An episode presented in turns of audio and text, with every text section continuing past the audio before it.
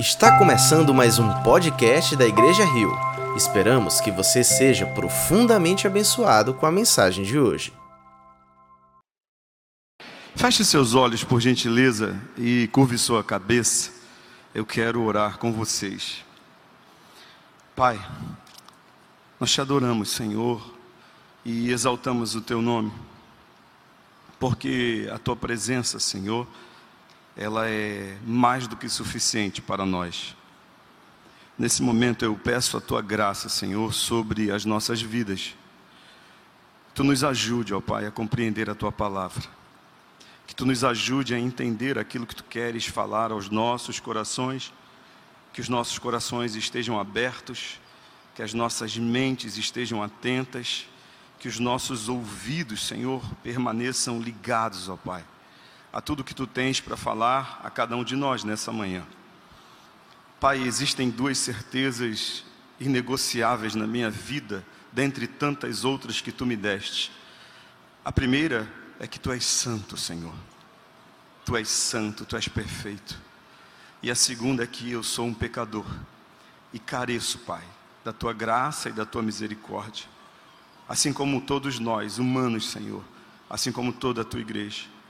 Então, pela tua misericórdia, fala conosco nessa manhã. Assim oramos em nome de Jesus. Amém.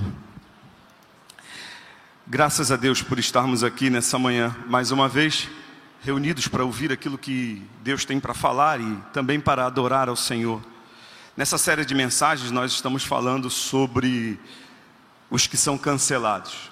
E muitas vezes nós somos cancelados porque somos retrógrados. Muitos nos consideram retrógrados porque nós cremos em um livro que foi escrito, há mais de mil anos atrás. Aliás, muito mais do que isso. Cerca de mil e três mil e quinhentos anos e dois mil e, e poucos anos atrás.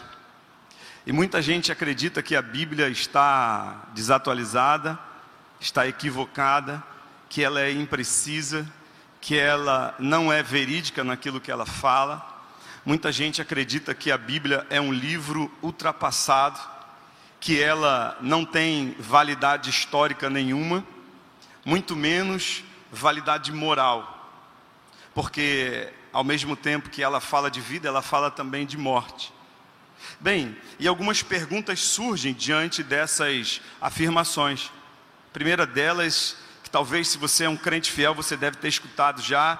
A Bíblia merece confiança. A Bíblia é um livro crédulo. Outro, por exemplo, é o que diferencia a Bíblia de outros livros que ajudam as pessoas, porque também trazem conselhos práticos para a vida, para o dia a dia.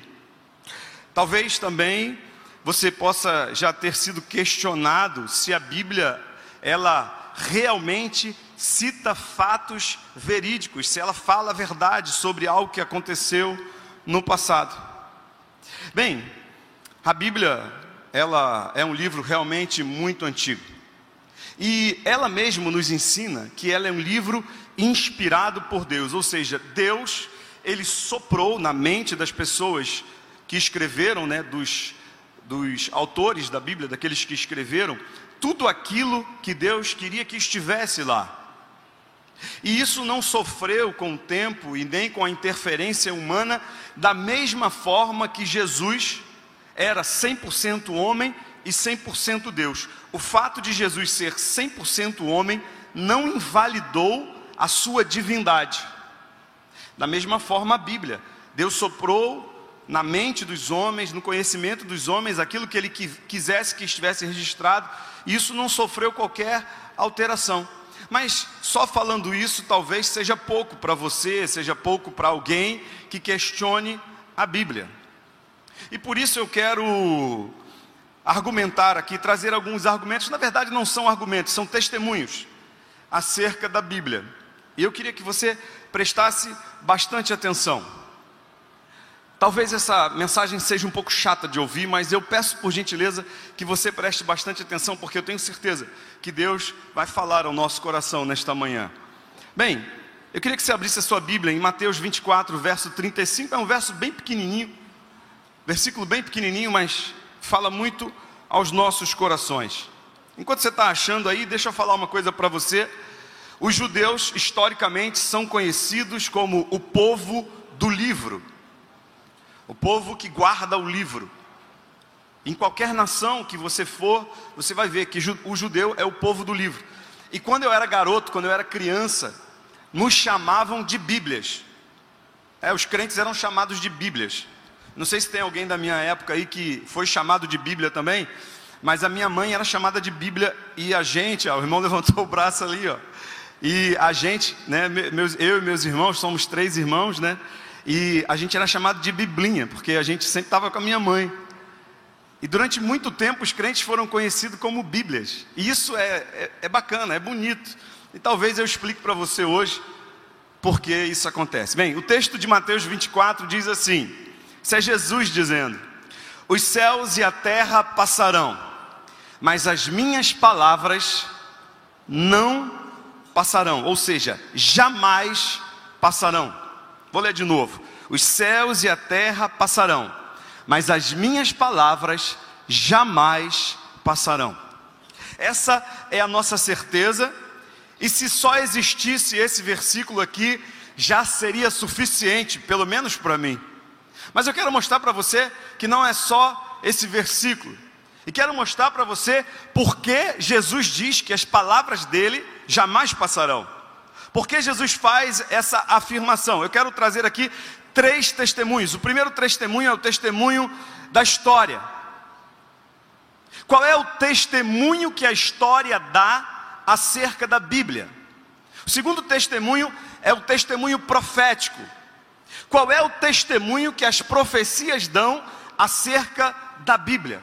E o terceiro testemunho, na verdade, eu chamo, invoco a presença do Senhor Jesus, porque o testemunho de Jesus fala acerca da Bíblia, fala acerca da palavra. Então hoje nós vamos falar basicamente sobre esse, esses primeiros, esses três principais testemunhos acerca da palavra de Deus. Bem, eu quero dizer para você que quando falamos sobre história, a Bíblia ela é precisa de forma cirúrgica acerca da história. Talvez você não tenha conhecimento, mas eu quero afirmar para você, com toda a minha força e com todo o meu vigor, que ela chega a ser espantosa, assombrosa. Como a veracidade da Bíblia ela pode ser vista na história. A própria história testemunha disso.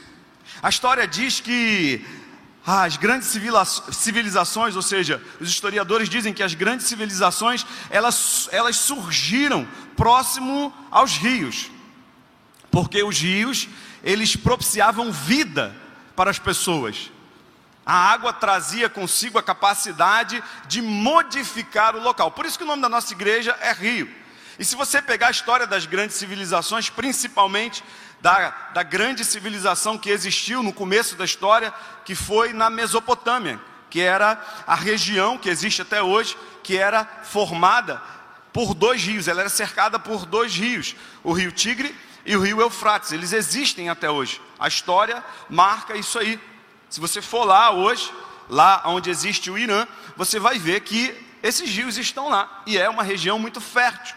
Então, essa região propiciou a civilização a se desenvolver, a desenvolver o seu conhecimento, a desenvolver a agricultura, a desenvolver a vida em si. Isso está na Bíblia também, você pode procurar ali. E também eles acreditam, os historiadores acreditam que as civilizações elas surgiram justamente nesse local, no Oriente Médio.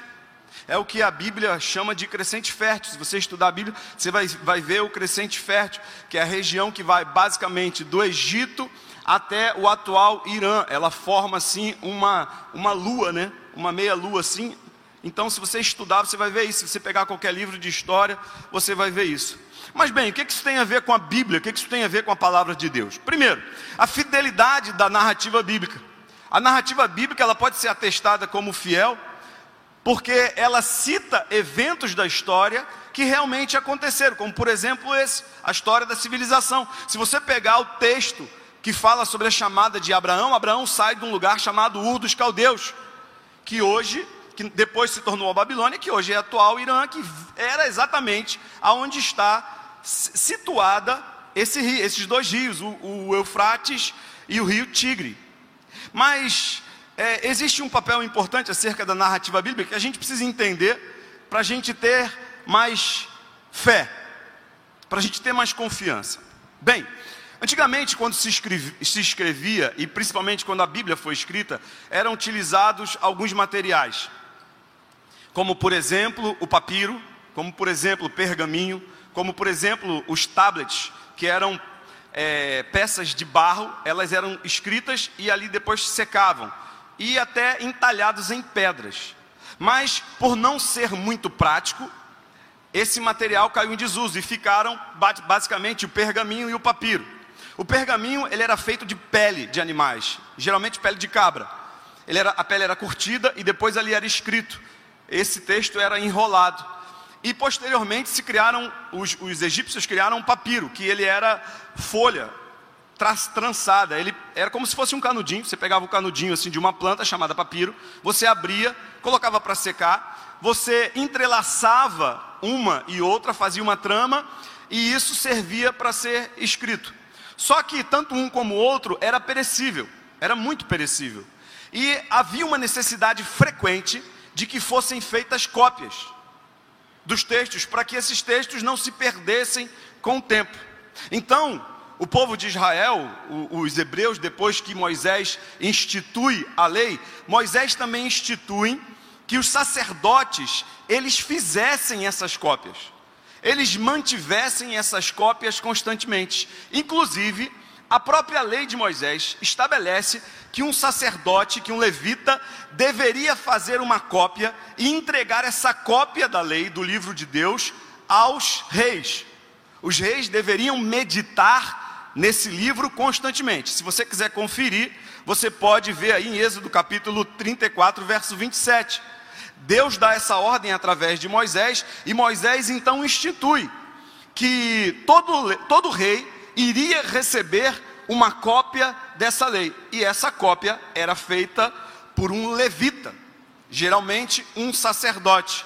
Daí, eu acredito que tenha surgido uma função, a função dos mestres da lei. Você vai ver na Bíblia muito esse texto, principalmente no Novo Testamento, os mestres da lei, os doutores da lei, ou até mesmo os escribas.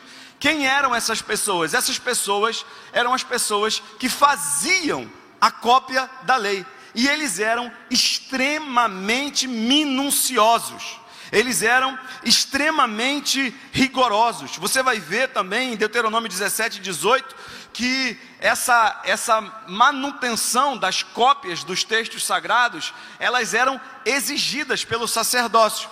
E aí a gente começa a entender por que eles existiam. Porque como material ele era perecível e era algo muito precioso naquela época. Não era toda a população que tinha acesso a papel, ao papiro. Não, não era toda a população que sabia ler e sabia escrever. Quando Deus escolhe Moisés, escolhe Moisés porque Moisés era um camarada letrado, ele era um camarada que tinha conhecimento da escrita. Ele foi criado como príncipe do Egito.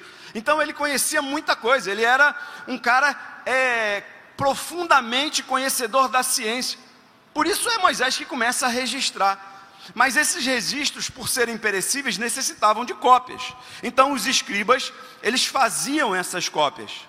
Essa profissão caiu em desuso durante um tempo, quando o povo pecou, quando o povo idolatrou, quando o povo se perdeu. Tanto é que você vai ver lá na história dos reis, um camarada chamado Josias, um rei chamado Josias, que eles encontram um livro que estava perdido. Mas quando o povo vai para o cativeiro, quando eles são levados para a Babilônia, essa profissão ela volta, essa atividade ela volta com muita força. Porque quando eles saíram do templo, eles perderam a capacidade de adorar a Deus no templo, de cultuar a Deus no templo. Eles passam a cultuar a Deus em lugares que posteriormente são chamados de sinagogas. E como é que era o culto deles? Eles pegavam esse texto e liam o texto. E como existiam poucas cópias, os escribas então faziam essas cópias. Aí talvez você pergunte assim, mas como é que dá para a gente acreditar nos escribas? Como é que a gente, dá para a gente saber se os escribas eles realmente eram fidedignos nas cópias que eles faziam. Bem, veja o que Jesus diz acerca deles. Mateus 23, verso 1 diz assim: Então Jesus disse à multidão e aos seus discípulos: Os mestres da lei e os fariseus se assentam na cadeira de Moisés. Obedeçam-lhes e façam tudo o que eles dizem a vocês. Deixa eu abrir um parênteses aqui. Jesus não ia falar isso se ele não tivesse certeza da integridade da lei e da integridade dos textos que esses escribas, mestres da lei, essas, essas pessoas que faziam as cópias, elas tinham. Até porque de tanto fazer as cópias, esses camaradas se tornaram profundos conhecedores, eles conheciam de cor e salteado. Eles sabiam o texto bíblico do Antigo Testamento com muita capacidade, com muita proficiência. Então Jesus diz para eles: Olha, ouçam-lhes e obedeçam a tudo que eles dizem, porque eles eram realmente profundos conhecedores. E graças a essa tradição, graças a essa atividade, o texto bíblico não foi corrompido, porque eles levavam muito a sério disso. Você vai ver aqui, completando o texto, versículo 3, que diz assim: Mas não façam o que eles fazem, porque eles, eles não praticam aquilo que pregam. Ou seja, eles tinham conhecimento, e o conhecimento que eles tinham é verdadeiro, Jesus atesta isso, porém eles não praticavam. E nesse mesmo texto de Mateus 23, você vai ver que Jesus fala, ai, dos mestres da lei, ele fala sete vezes, e na maioria das advertências ele diz: eles são hipócritas. Ou seja, só é hipócrita alguém que conhece a verdade, que sabe da verdade, que prega a verdade, que ensina a verdade, mas que não pratica. Então nós podemos confiar no texto, porque o próprio Senhor Jesus fala acerca da atividade deles. E o texto bíblico do Antigo Testamento para o judeu é sagrado. Eles levam muito a sério. Vocês não têm noção, esses camaradas mataram e morreram pela integridade desse texto. Então você pode confiar no texto da Bíblia. Bem, existe também na teologia dois assuntos que a gente estuda. Um chama-se bibliografia. O que é a bibliografia? A bibliografia é, como ela, os livros, os textos eram escritos em materiais perecíveis, a bibliografia ela fala a respeito da distância que existe entre um tempo que um original foi escrito e a cópia mais antiga a que se tem conhecimento desse texto. Vou dar um exemplo. Vamos supor que eu escreva um texto hoje. Esse texto é o original, está guardado. Vamos supor que eu fique famoso, não é o meu caso. E que esse texto seja muito conhecido. E que daqui a 20 anos, 30 anos, não sei, façam uma cópia desse texto, mas o texto original tenha se perdido. Então a bibliografia avalia o tempo em que ele foi escrito, que o texto original foi escrito, e a cópia mais antiga a que nós temos acesso hoje. Bem, vou citar, por exemplo, Platão, um filósofo. O texto mais antigo de Platão é chamado Codex Clarkianos. Esse texto é um manuscrito, é um pergaminho que foi escrito a pedido de um bispo. Ele foi encomendado por Aretas de Patras. Era um bispo e ele queria ter um texto de Platão. Então, fizeram esse texto, copiaram esse texto e ele foi vendido para esse bispo, Aretas de Patras. Bem, esse é o texto de Platão mais antigo que nós temos hoje. Se você procurar o texto mais antigo, pode pesquisar aí, é esse texto. E isso aconteceu por volta do ano 902 e 932. Foi quando esse bispo encomendou, ele teve vivo, ele era bispo de Cesareia. Acontece que Platão morreu no ano 348 a.C. Ou seja, nós estamos falando de um intervalo de tempo de quase 1200 anos entre o tempo em que Platão escreveu o original e essa cópia feita para Aretas de Patras. Ou seja, há um intervalo de 1200 anos entre o tempo em que esse original foi escrito e o tempo em que nós temos acesso à cópia mais antiga. Bem, essa evidência, ela é constrangedora para o evangelho. Sabe por quê? Porque os originais que foram escritos e os textos mais antigos que nós temos hoje acerca do Novo Testamento, eles têm uma distância de cerca de 200 anos. Apenas 200 anos. Essa evidência é constrangedora, porque falando nisso, o texto do Novo Testamento, ele tem muito mais credibilidade bibliográfica do que um original de Platão. Do que a literatura clássica de Platão. Você consegue entender isso? Você consegue entender essa diferença? Agora deixa eu dar uma outra evidência que está relacionada à manuscritologia. Manuscritologia é uma das matérias que a gente estuda no, no seminário, que faz parte da crítica textual. Existe a alta crítica e a baixa crítica. A baixa crítica, ela avalia a quantidade de textos antigos que existem de um determinado documento. Por exemplo, vamos citar Platão de novo. Se você pegar qualquer obra de Platão hoje, essa obra de Platão, ela vem de uma das sete obras que existem no mundo. Em todo o mundo existem sete obras antigas de Platão, sendo que a mais antiga é o Codex Clarkianus. Então, qualquer texto que você pega de Platão hoje, ele vem de uma dessas sete cópias. Vamos comparar com o Novo Testamento. O Novo Testamento, que tem um intervalo de tempo muito menor que o texto de Platão. Qualquer texto que você pegue no Novo Testamento hoje, vem de uma das 14 mil cópias que existem antigas do Novo Testamento.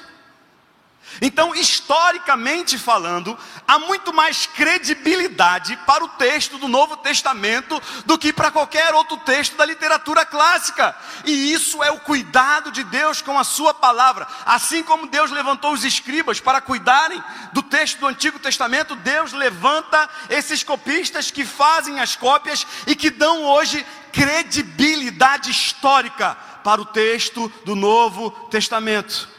Você pode glorificar a Deus por isso? Você entende a profundidade? Bem, a Bíblia também fala, eu citei aqui no começo, sobre a Mesopotâmia. Essa civilização foi considerada berço de todas as outras civilizações. Foi a primeira a desenvolver a escrita, a matemática, a ciência, a lei. Então nós temos documentos antiguíssimos, e os mais antigos documentos que existem acerca da vida em sociedade vem da Mesopotâmia. É lá que nasce, nasceu a civilização. Ela foi chamada assim porque, como eu falei aqui do grego, a palavra grega meso, meio e potamos, rio. Por isso que ela é chamada de Mesopotâmia. Agora, veja que precisão bíblica, histórica, fantástica.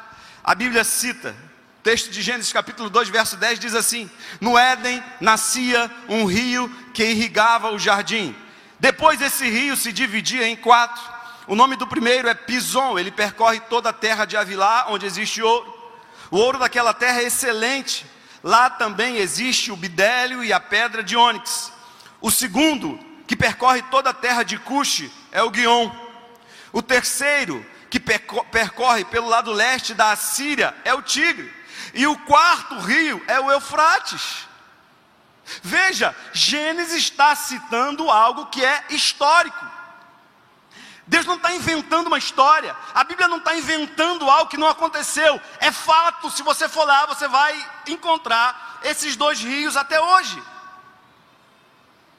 Os outros dois não se acham, os historiadores acreditam que eles secaram, mas esses dois ainda existem. Essa, essa região foi ocupada por cerca de 4 mil anos antes de Cristo, por uma série de povos, sumérios, os hititas, os babilônicos, e tantos outros povos, os assírios, e tudo isso está registrado na Bíblia. Se você pegar os babilônicos, 2 Reis, capítulo 25, verso 13, os hititas, Gênesis, capítulo 15, verso 20, os assírios, 2 Reis, capítulo 1, verso 17, caldeus, Gênesis 11, 28, são povos históricos que existiram e que a Bíblia fala deles. Eis aí a história testemunhando acerca da veracidade da Bíblia. Abraão nasceu ali, Abraão casou ali, Abraão viveu ali, Abraão saiu dessa região e foi para a terra de Canaã. A Bíblia nos ensina isso. Se você pegar o texto de Gênesis 1 até o versículo, até o capítulo 38, você vai ver que há um paralelismo textual com esses textos mais antigos, e um deles se chama Enuma Elish, que é um texto justamente dos sumérios. O paralelismo é fantástico. Se você pegar a história, a narrativa da criação, da queda e da restauração, a criação, a queda, o dilúvio e a restauração, é muito parecido com um texto lá antigo dessa época da, da Sumária, que se chama o épico de Atrahasis. É muito parecido, o texto é muito parecido. Existe um livro chamado Fator Melquisedeque, que cita essa história. Não é conversa fiada, é fato histórico. Você pode pesquisar, você vai ver. Existem vários documentos chamados de tábuas de Mari, que falam acerca de nomes semelhantes ao nome de Abraão, de Isaac e de Jacó. Eram nomes comuns nessa época e eles datam o mesmo período. Existem documentos que comprovam que a história bíblica ela é verdadeira. A narrativa do trama da criação, alienação e dilúvio é presente nos textos da antiga Suméria. Você pode pesquisar. Bem, uma outra evidência: os reinos e os reis que a Bíblia cita. A Bíblia cita vários reinos e vários reis, e eu quero citar alguns deles. Por exemplo, segundo Reis, capítulo 23, verso 29, a Bíblia fala sobre um faraó chamado Neco. E aí, se você não conhece a história, você vai pensar, ah, esse cara nunca existiu. Talvez você ouça alguém falar isso. Não, ele existiu. Ele viveu por cerca do ano 660 a.C. até o ano 593 a.C também conhecido como Faraó Necal II. Ele pertenceu à 26 dinastia dos faraós egípcios. Ele foi filho de Psemético I e foi pai de Psemético II. Não é conversa fiada, está lá, a história diz. Por exemplo, em Lucas capítulo 2, verso 1, diz que César Augusto, o imperador romano, publicou um decreto que ordenava o recenseamento de todo o povo. Foi justamente quando Jesus nasceu. Esse César Augusto é o imperador Otaviano. Ele assumiu no ano 27 do nosso Senhor, tornou-se imperador e mudou o seu nome para César Augusto, ou seja, Augusto que significa exaltado. E ele foi imperador quando Jesus nasceu. Jesus nasceu justamente nesse período. Veja que também outro imperador que se encontra em Lucas capítulo 3, verso 1, o imperador Tibério. Ele também é citado no texto bíblico, no 15 ano do reinado de Tibério César, quando Pôncio Pilatos, governador da Judéia, Herodes, tetrarca da Galiléia, seu irmão Filipe, tetrarca da Itureia, e Traconites e Lisânias, tetrarca de Abilene. Todos esses existiram. Pega a história, você vai ver. E o imperador Tibério César foi sucessor de Augusto. Otaviano Augusto, ele deixa de ser imperador e Tibério assume em seu lugar. Está lá, no Novo Testamento está registrado. Também em Atos capítulo 18, versículo 1, diz que Paulo, quando ele sai de Atenas, ele vai para Corinto. E ali ele encontrou um judeu chamado Áquila, natural do ponto, que havia chegado recentemente da Itália com Priscila, sua mulher. Pois Cláudio havia ordenado que todos os judeus saíssem de Roma. Quem era Cláudio? Imperador. Cláudio expulsou os judeus de Roma no ano 51. E ele é mencionado em Atos capítulo 2. Mais tarde, ele foi envenenado por sua esposa e o filho da sua esposa assume o império.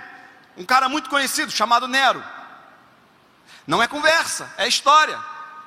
Está na história, a história está testemunhando que a Bíblia é verdadeira, a história está testemunhando que o relato bíblico é digno de confiança, a história está dizendo que a Bíblia está certa. Bem, um outro argumento histórico aqui é acerca dos manuscritos do Mar Morto. Não sei se você conhece essa história, não sei se você já ouviu essa história. Mas na década de 40, Uns pastores beduínos estavam numa região próxima à Judéia e eles encontraram uma caverna. Dentro dessa caverna, eles encontraram, encontraram vários potes de barro lacrados. Naquela época se fazia isso, eles pegavam o texto sagrado e colocavam dentro dos potes de barro e lacravam para que o texto durasse mais. E por incrível que pareça, eles encontraram várias cópias dos textos sagrados.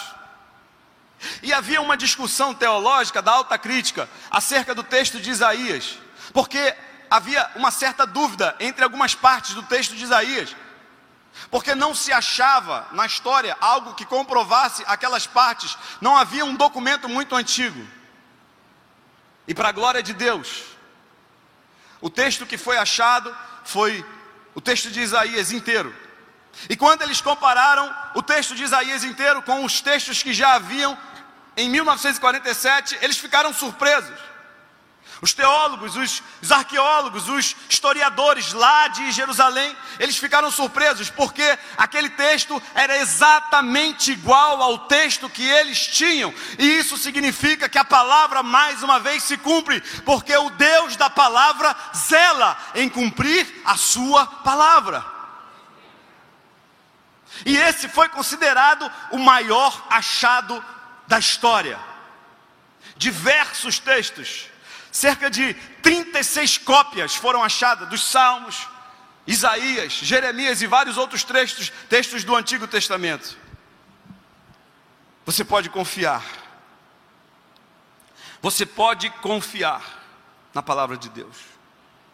Eu quero convocar agora o argumento profético. Falamos sobre o argumento histórico. E eu quero falar sobre o argumento profético. A Bíblia respira profecias. Estima-se que cerca de um quarto da Bíblia é constituído por profecias. Muitas profecias já se cumpriram, outras estão se cumprindo, mas todas elas se cumprirão. Não há falha, as profecias se cumprirão. Cerca de Sete mil versículos na Bíblia correspondem a profecias.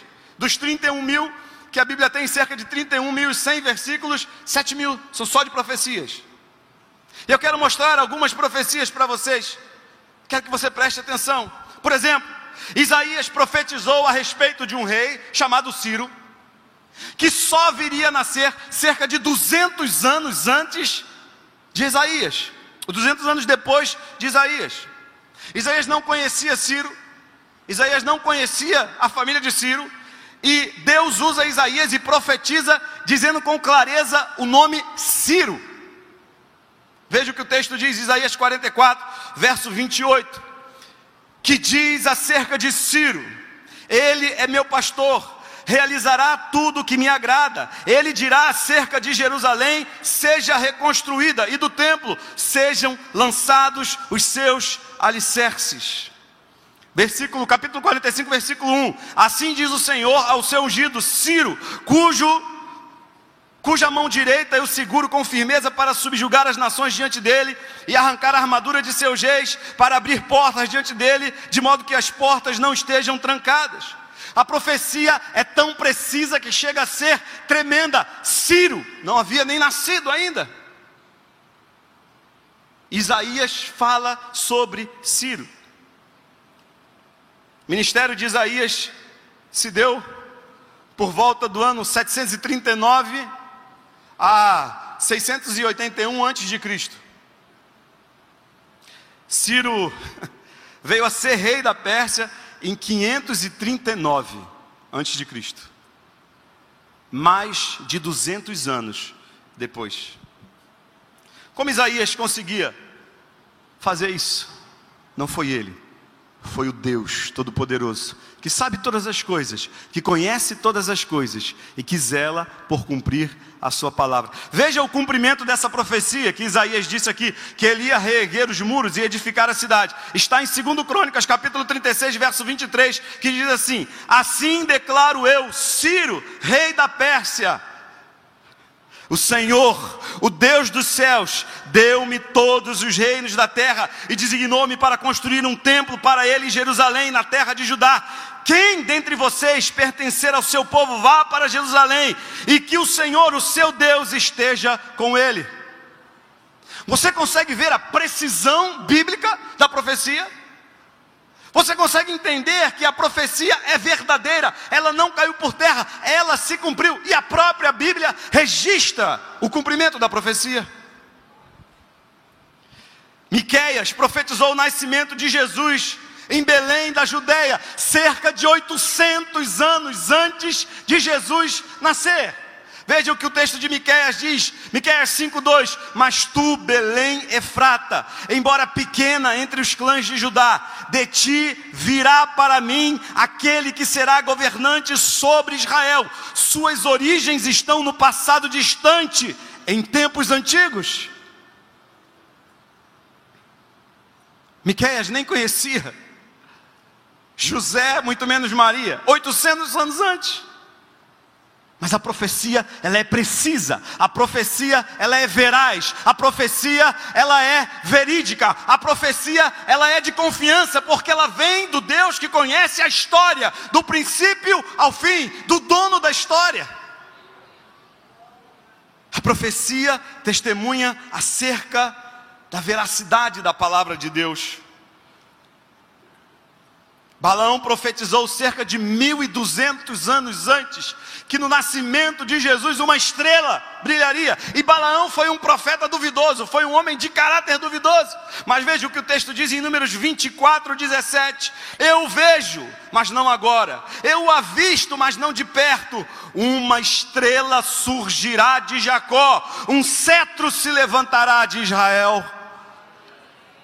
Essa profecia se cumpre 1200 anos depois, em Mateus capítulo 2, verso 1, depois que Jesus nasceu em Belém da Judéia, nos dias do rei Herodes, magos vindos do Oriente chegaram a Jerusalém e perguntaram: Onde está o recém-nascido rei dos judeus? Rei de quem? Dos judeus. A promessa foi feita a quem? Para Jacó, para Israel. Olha o que ele diz: Vimos a sua estrela no Oriente e viemos adorá-lo.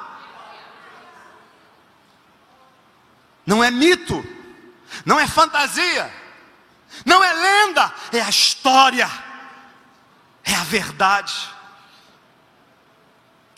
Há quem pense que os fatos históricos e proféticos estavam restritos apenas aos acontecimentos bíblicos, mas não, a profecia vai além. Veja, Daniel capítulo 2, a partir do verso 31, se você puder, acompanhe essa leitura aqui. Diz assim o texto, Daniel, capítulo 2, a partir do verso 31. Tu olhaste, ó rei, diante de ti estava uma grande estátua, uma estátua enorme, impressionante, de aparência terrível. A cabeça da estátua era, de, era feita de ouro puro, o peito e o braço eram de prata, o ventre e os quadris eram de bronze, as pernas eram de ferro, e os pés eram em parte de ferro e em parte de barro. Versículo 34: Enquanto estavas observando uma pedra, soltou-se sem o auxílio de mãos, atingiu a estátua nos pés de ferro e de barro e os esmigalhou. Então o ferro e o barro, o bronze, a prata e o ouro foram despedaçados, viraram pó, como pó da debulha do trigo na eira durante o verão. O vento os levou sem deixar vestígio, mas a pedra que atingiu a estátua tornou-se uma montanha e encheu toda a terra.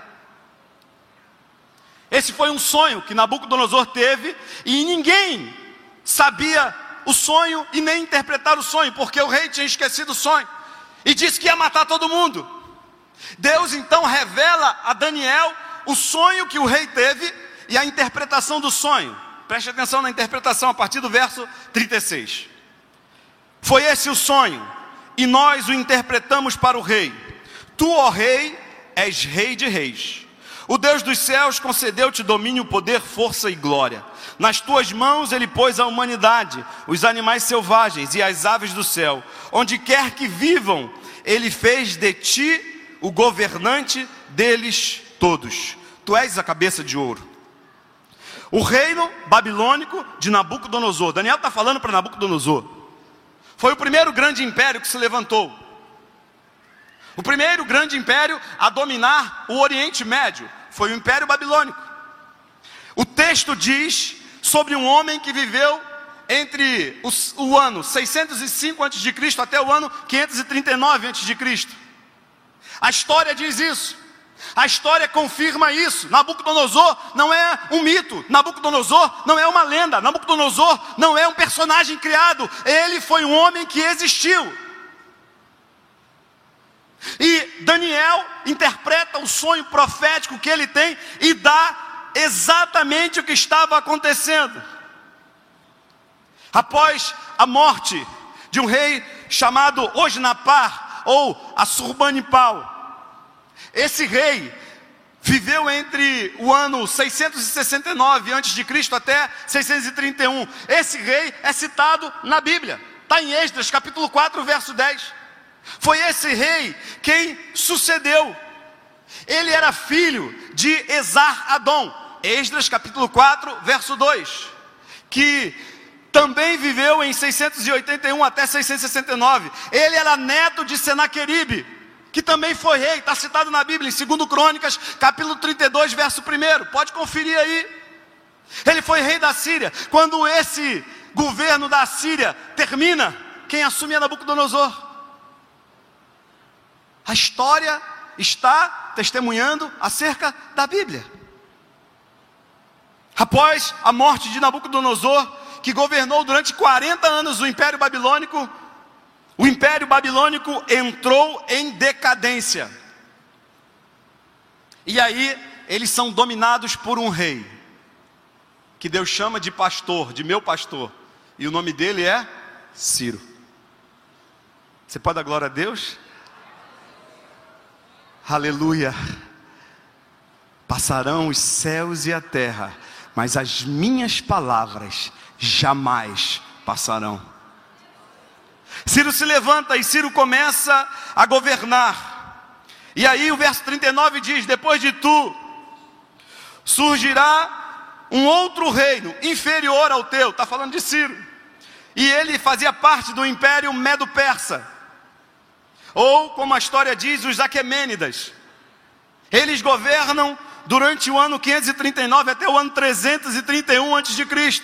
A profecia disse isso. Que ia se levantar depois de Nabucodonosor. Os persas, eles se estenderam por um largo território. Babilônia, Egito, a Lídia, Fenícia, a Síria. Eles conquistaram muitas regiões da Ásia Menor e se estenderam muito. E quem deu início a esse império foi Ciro, o Grande. Esse Ciro que eu acabei de falar aqui da profecia. Está confirmado em 2 Crônicas 36, 23. Porém, o desenvolvimento dessa civilização acontece depois de Ciro, com um rei chamado Dario, o Grande, ou Dário. E esse camarada está registrado lá na Bíblia, Daniel capítulo 6, verso 28, Esdras capítulo 4, verso 5. A Bíblia está dizendo acerca dele. A profecia se cumpre. Depois surge um outro rei chamado Xerxes. Xerxes então assume no lugar de Dario. E ele governa durante muito tempo. Está registrado em Esdras capítulo 4, verso 6, e Esther capítulo 1, verso 1. Depois se levanta um outro rei chamado Ataxerxes, que está registrado também em Esdras capítulo 4, verso 7 e verso 8, até o último imperador, Dario III, que foi derrotado por Alexandre o Grande. E aí o que o texto diz? Ainda no verso 39, em seguida surgirá um terceiro reino, o reino de bronze, que governará toda a terra. Está falando de quem? Está falando dos gregos e dos macedônicos. Há quem pense que Alexandre o Grande ele era grego, não, ele não era grego, ele era macedônico. O, o, o, governo grego, o reinado grego começa muito tempo antes. Só que o governo grego ele se desfacela. Ele não era um império. E Alexandre, quando ele toma a Grécia, porque a Grécia influenciou a cultura de maneira muito forte, Alexandre o Macedônico, ele era helênico, porque a cultura dele era a cultura grega. E ele admirava tanto a cultura grega que ele decide então conquistar todo o mundo daquela época. E Alexandre então expande o reino.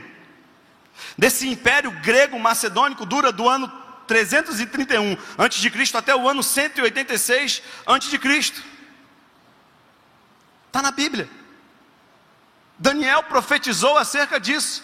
Daniel disse que isso ia acontecer.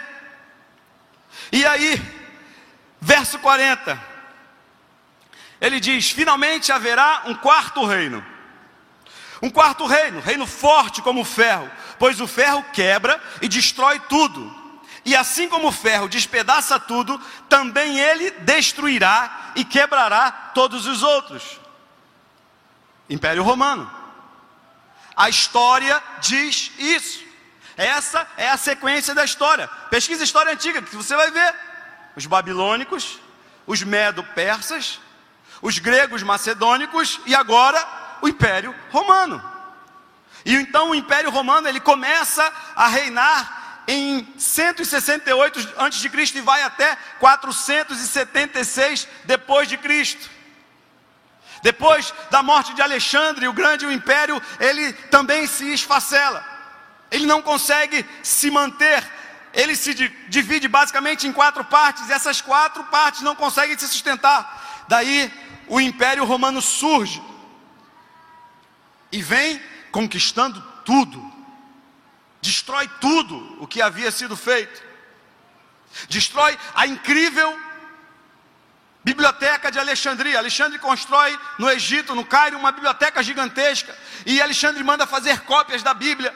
E quando os romanos eles assumem o poder, eles destroem todo o legado que havia dos gregos.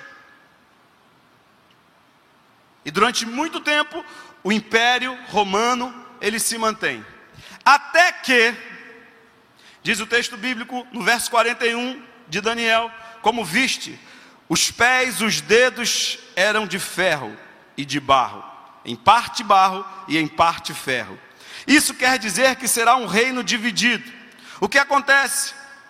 Quando Roma começa a perder terreno, porque o custo do Império Romano era muito alto várias tribos, vários povos que ocupavam a Europa começam a investir contra a dominação romana. E a Europa começa a ficar dividida. O governo de Roma começa a enfraquecer. O império começa a ruir.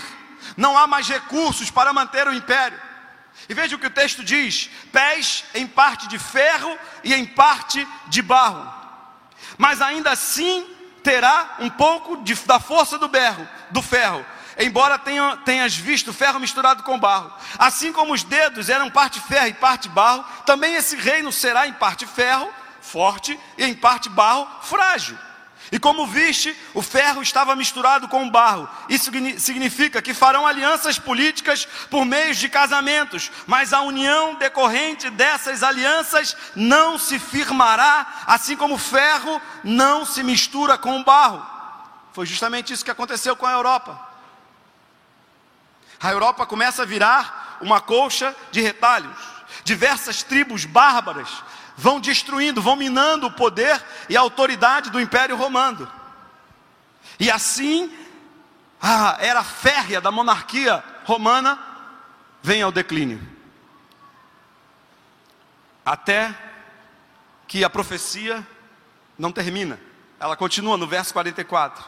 Na época desses reis, o Deus dos céus estabelecerá um reino que jamais será destruído e que nunca será dominado por nenhum outro povo, destruirá todos os reinos daqueles reis e os exterminará mas esse reino durará para sempre. Esse é o significado da visão da pedra que se soltou de uma montanha sem o auxílio de mãos, pedra que esmigalhou o ferro, o bronze, o barro, a prata, o ouro. O Deus poderoso mostrou ao rei o que acontecerá no futuro. O sonho é verdadeiro, a interpretação, é fiel, a palavra é verdade, a profecia se cumpriu. Não há especulação, não há talvez, não há dúvida, é verdade, tudo se cumpriu. Quem é essa pedra? Quem é essa pedra que se solta do céu sem mãos, não partida por mão de homem algum. O texto de Lucas, capítulo 20, verso 27 diz: A pedra que os construtores rejeitaram se tornou a pedra angular. Todo que cair sobre esta pedra ficará despedaçado, e aquele sobre quem ela cair será reduzido a pó.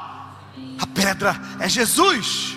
O reino que não terá fim, o reino eterno, o reino poderoso o reino que perdura durante toda a eternidade, aquele que era, aquele que é e aquele que há de vir. Onde está a Babilônia? Onde está os reis e o império medo-persa do Ciro Grande? Onde está o império de Alexandre? Onde está o império romano e os seus imperadores? Onde estão os outros impérios que surgiram? Nenhum deles se manteve, porque só há um rei verdadeiro, e o nome dele é Jesus Cristo, Rei dos Reis, o Senhor dos Senhores. O reino está em todo o mundo, o reino se expandiu. O reino está na China, o reino está na Coreia do Norte, o reino está na Síria, o reino está no Brasil, o reino está na Austrália, o reino está na Índia, porque o rei dos reis reina e reinará para todo sempre. Você pode confiar na Bíblia, porque as profecias se cumpriram, estão se cumprindo e se cumprirão. Tem dúvida? Pesquise na história aí. Vai lá no livro de história e veja se eu estou contando história ou se eu estou contando a história. Aleluia. Jesus é o principal assunto da Bíblia. E a Bíblia é o principal assunto de Jesus. Terceiro argumento, terceiro testemunho é o testemunho de Jesus, essa pedra que destruiu reinos. Todos os 66 livros da Bíblia, 39 no Antigo Testamento, 27 no Novo Testamento, falam com precisão acerca de Jesus. Tudo na Bíblia é sobre Jesus. Tudo na Bíblia fala sobre Jesus. Eles são unânimes em apontar um assunto, um tema somente que Deus enviou o Messias para salvar o mundo dos seus pecados. É sobre isso que a Bíblia fala. E foi sobre isso que Jesus falou. Jesus claramente menciona as Escrituras, Jesus claramente cita as Escrituras. Ele fala, por exemplo, sobre o apego da mulher de Ló ao mundo. Ele fala sobre a fé de Abraão, de Isaac e de Jacó. Jesus fala sobre Moisés e a sarça ardente. Jesus fala sobre Davi quando ele come o pão consagrado que estava no templo, no tabernáculo. Ele fala sobre Salomão, sua sabedoria e a rainha de Sabá.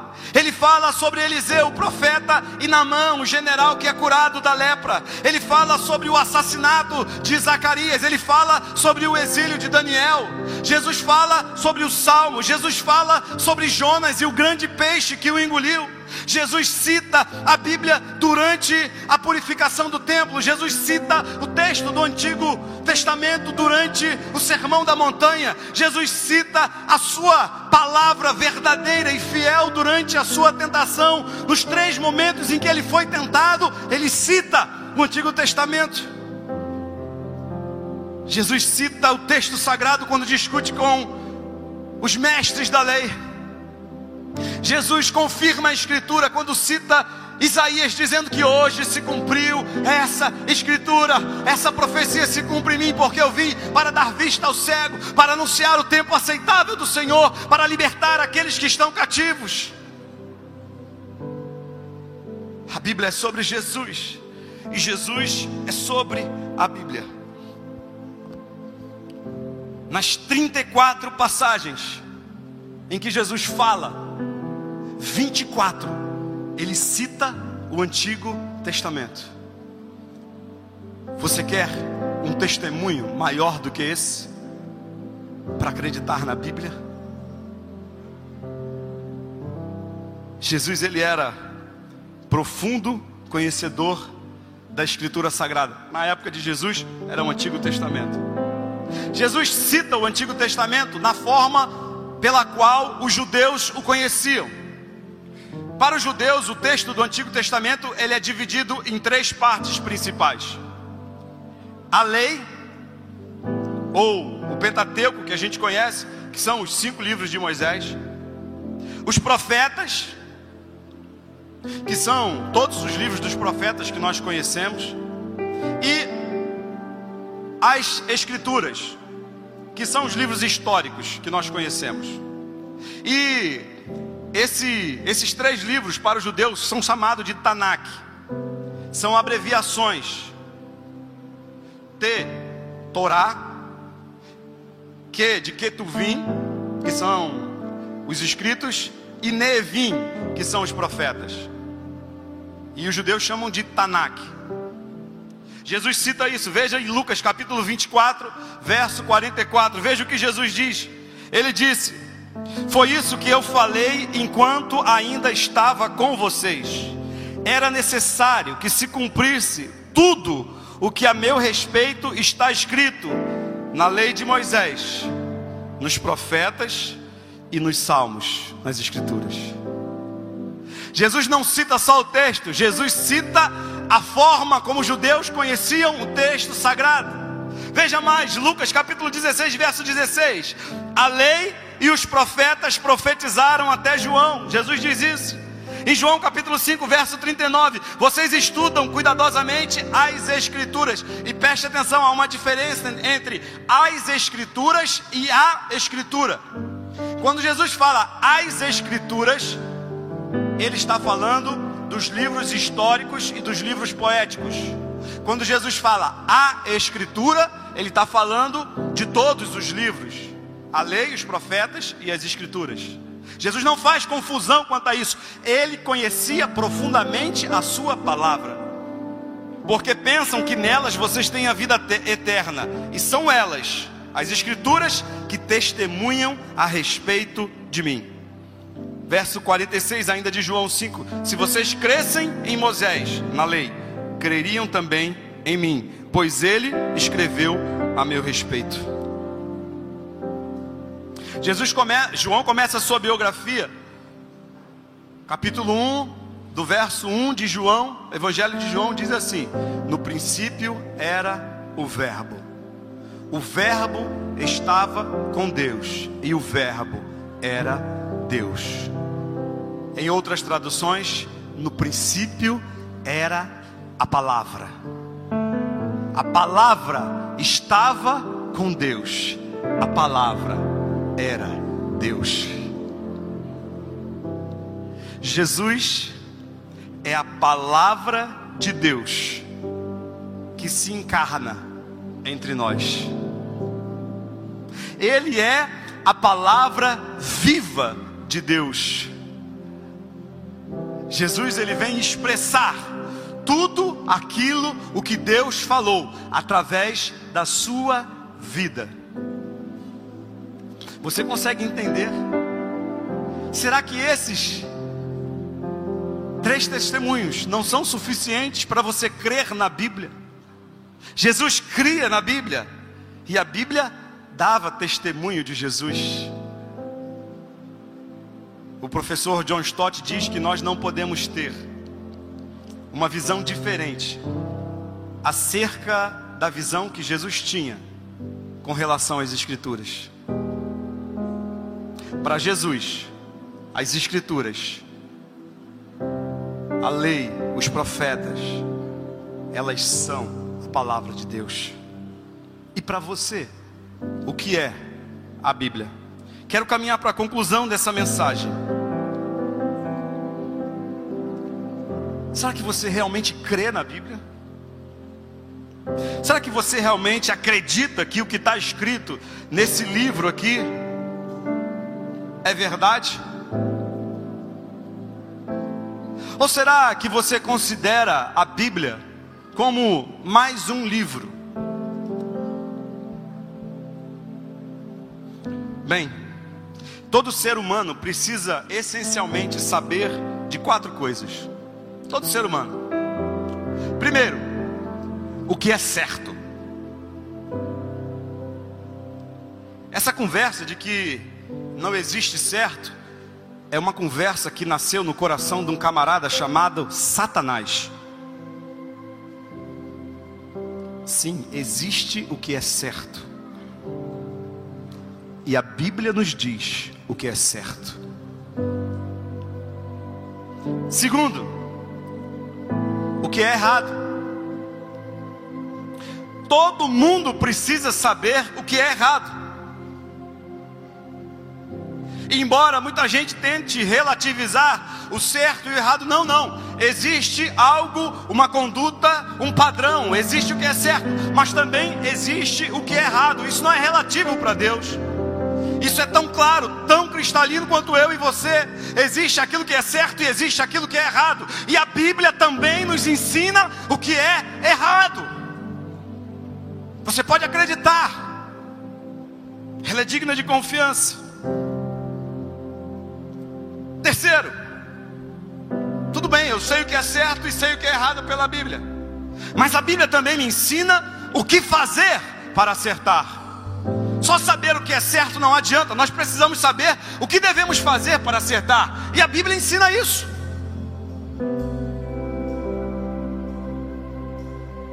Mas só acertar não é bastante, é preciso permanecer acertando. Sabe? Você quer saber o que fazer para permanecer acertando? Aqui está o segredo que a humanidade desconhece. Aqui está o livro que é mais atual do que a manchete do jornal de amanhã, disse Billy Graham. Aqui está o livro que desvenda a minha alma. Aqui está o livro que alimenta o meu coração. Aqui está o livro que é a palavra de Deus. Aqui está tudo o que nós precisamos para agradar a Deus. Aqui está a verdade revelada em cada palavra. Muitos homens, muitas mulheres morreram para que esse livro chegasse até nós. Nós precisamos ser conhecidos como povo do livro. Nós precisamos ser conhecidos como aqueles que amam a Bíblia. Sabe quando a Bíblia me diz o que é certo, ela está me ensinando. Quando a Bíblia diz o que é errado, ela está me repreendendo. Quando a Bíblia me diz como acertar, ela está me corrigindo. Quando a Bíblia me diz como permanecer acertando, ah, aleluia, ela está me justificando. Essa é a palavra de Deus. E eu quero ler um texto para você. A lei do Senhor é perfeita e revigora a alma. Os testemunhos do Senhor são dignos de confiança e tornam sábios os inexperientes. Os preceitos do Senhor são justos e dão alegria ao coração. O mandamento do Senhor são límpidos e trazem luz aos olhos. O temor do Senhor é puro e dura para sempre. As ordenanças do Senhor são verdadeiras, são todas elas justas, todas elas são justas. Deus é justo e a Sua palavra é justa. Se há alguém justo, somos nós, mas ela é justa. São mais desejáveis do que o ouro, do que muito ouro puro, elas são mais desejáveis, são mais doces do que o mel, são mais doces do que as gotas do favo de mel. Por elas, meu servo é divertido, e a grande recompensa em obedecer-lhes. Fique de pé, aleluia. Se você foi abençoado por essa mensagem, compartilhe com alguém, para que de pessoa em pessoa alcancemos a cidade inteira.